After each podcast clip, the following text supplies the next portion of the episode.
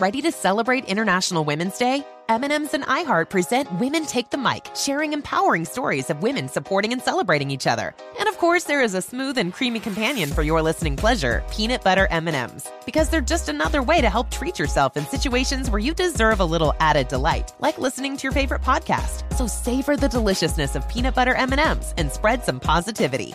From breaking glass ceilings to dominating in sports and entertainment, women truly are unstoppable. Infiniti presents a new chapter in luxury, the premiere of the all new 2025 Infiniti QX80, live March 20th from the edge at Hudson Yards in New York City, featuring a performance by Jon Batiste. The all new 2025 Infiniti QX80 is an SUV designed to help every passenger feel just right. Be the first to see it March 20th at 7 p.m. Eastern, only on iHeartRadio's YouTube channel. Save the date at new-QX80.com. Don't miss it. 2025 QX80 coming this summer. If you're like many people, you may be surprised to learn that one in five adults in this country experienced mental illness last year. Yet, far too many fail to receive the support they need. Carelon Behavioral Health is doing something about it. They understand that behavioral health is a key part of whole health, delivering compassionate care that treats physical, mental, emotional, and social needs in tandem. Carelon Behavioral Health raising the quality of life through empathy and action. I won't let my body outweigh, outweigh everything that I'm made of. Won't spend my life trying to change. I'm learning to love who I am. I am strong, I feel free. I know every part of me is beautiful. And I will always outweigh. If you feel it, put your hands in the air. Show some love to the mirror while you're there. Let's take it one day at a time. Cause you and I outweigh. Happy Saturday, Outweigh. Amy here. And I am someone that has had many, many disordered behaviors when it comes to food. But today we are talking specifically about binging, which is something that I started doing as a teenager. And then in my late 30s, when I got into recovery, I had two questions really about binging. And one was, what's the difference between binge eating and overeating? Because I really honestly didn't know the difference in being in recovery now that I was going to try to no longer binge anymore. What if I overate on something? Did, did I just binge? I didn't know how to tell the difference.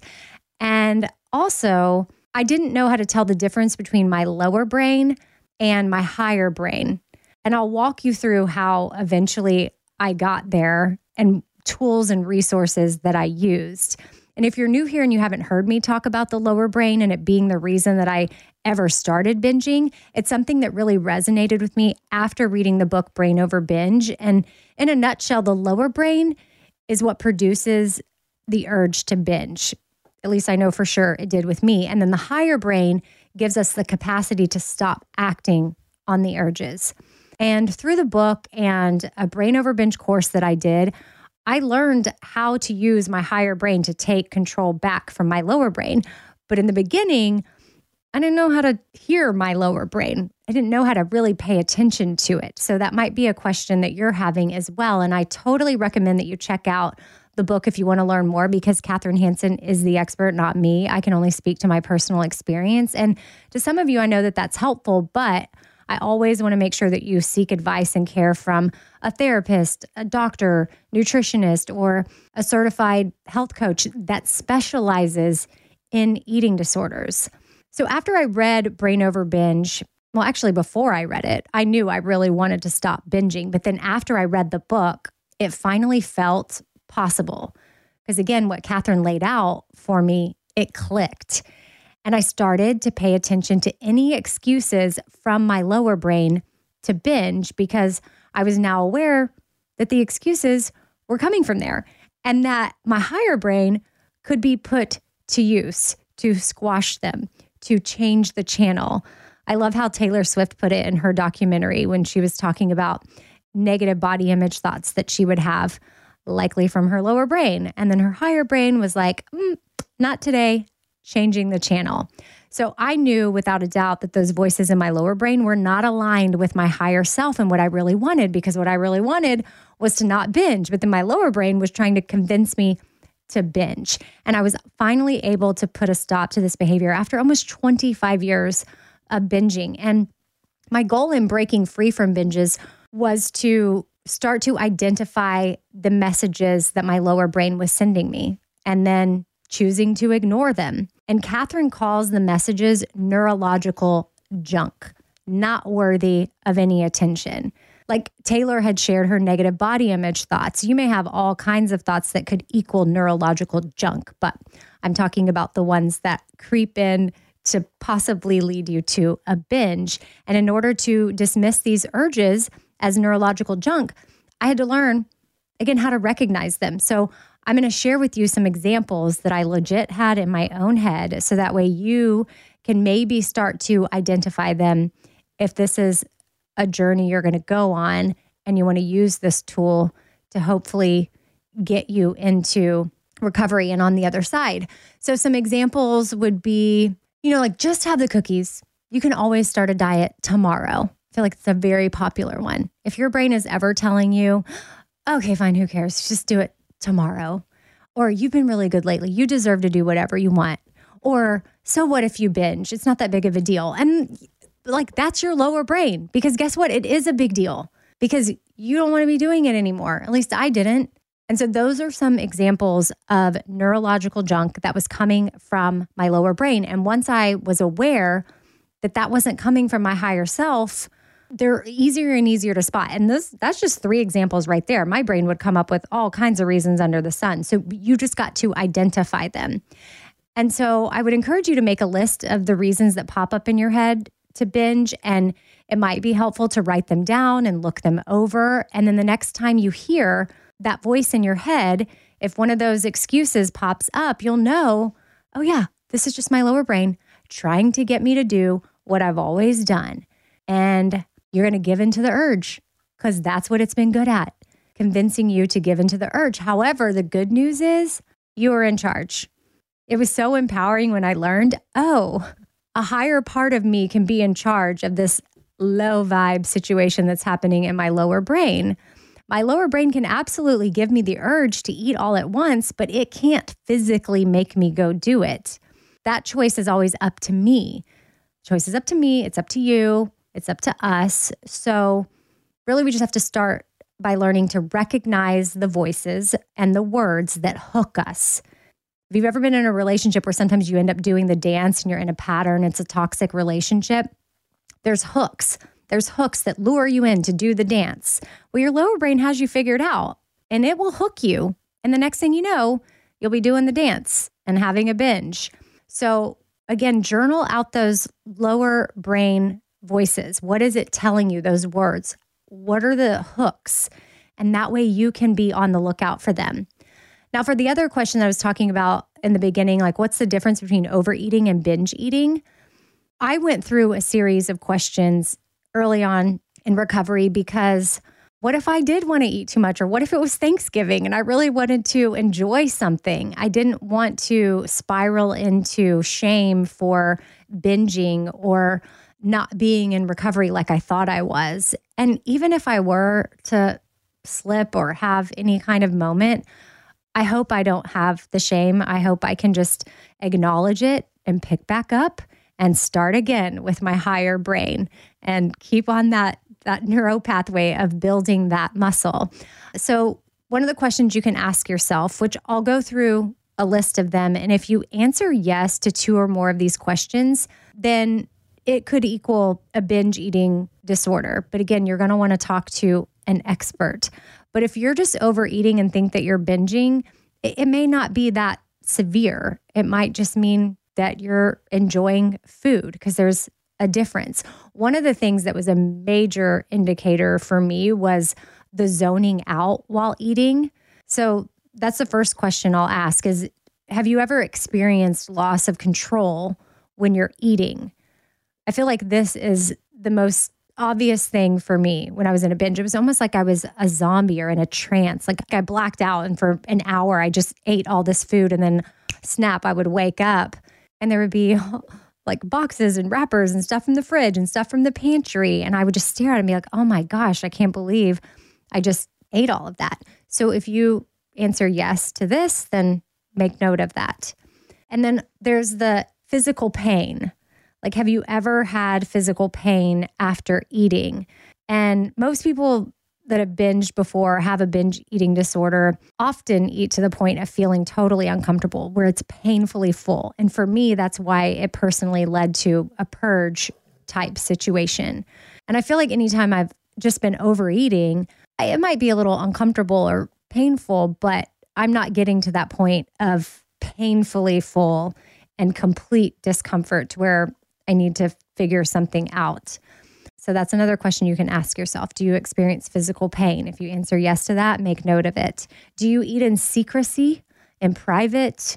Do you try to eat alone? Do you buy food in private? I used to do that all the time. I would make sure no one even knew that I bought the food. I would go buy the food, eat the food, throw away the food before anybody in my house ever knew it was there. And I would have other foods hidden.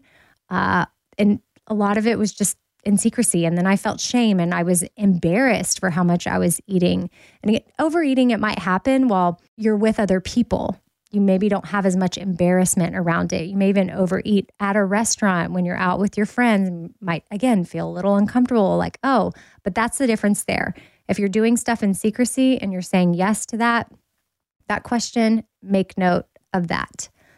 How do you feel after a binge episode? or an overeating episode, if you're trying to tell the difference, if you have feelings of shame, guilt, you're completely disgusted with yourself, because that's how I would feel about myself, then that might be a sign of binge eating. Because when you overeat, you might feel a little bit guilty about it, but it's not consuming your mind and you're having a mental breakdown over it. I used to get a little depressed afterwards, and I had some anxiety about it because I, again, how am I going to get rid of this? What am I going to do? I don't feel good. I got to purge. And I would try to figure that out. And then I would often just take a shower and then try to go to bed and pass out and sleep for as long as I could. So, how do you feel after you're eating? And if it's the mental anguish, then it could be leaning more towards binge eating disorder. So, if, if it's a yes to that, please make note of that. Another question you can ask yourself is Do you consume amounts of food that you or others might describe as excessive? So it makes me think of, you know, again, holidays, Thanksgiving, birthday parties, celebrations. Everyone overeats every once in a while. And we know what that feels like to consume that large meal. But for those with a binge eating disorder, the consumption of large amounts of food happens at least once a week or more. And that was pretty much my pattern. I I sometimes could maybe go a couple of weeks without having a solid binge situation depending on what I had going on. But if your answer is yes to that, then make note of it. And of all those questions that I shared, again, if you answered yes to two or more of them, then you definitely might want to consider getting proper help and support. So, those are just some some things to consider if you are dealing with binge eating.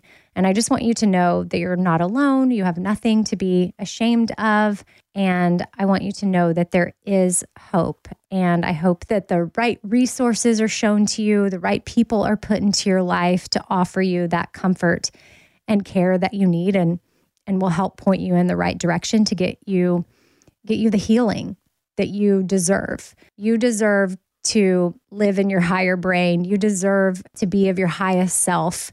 You deserve that life. You are worthy of it, and your brain does not have to be consumed by neurological junk. There is another way. So, hopefully, this was helpful to some of you. And I will see you here um, on Four Things podcast on Tuesday for the fifth thing with Kat, and then next Thursday for for Four Things, and then if you're only an Outweigh listener, then I will see you next Saturday. Okay, bye.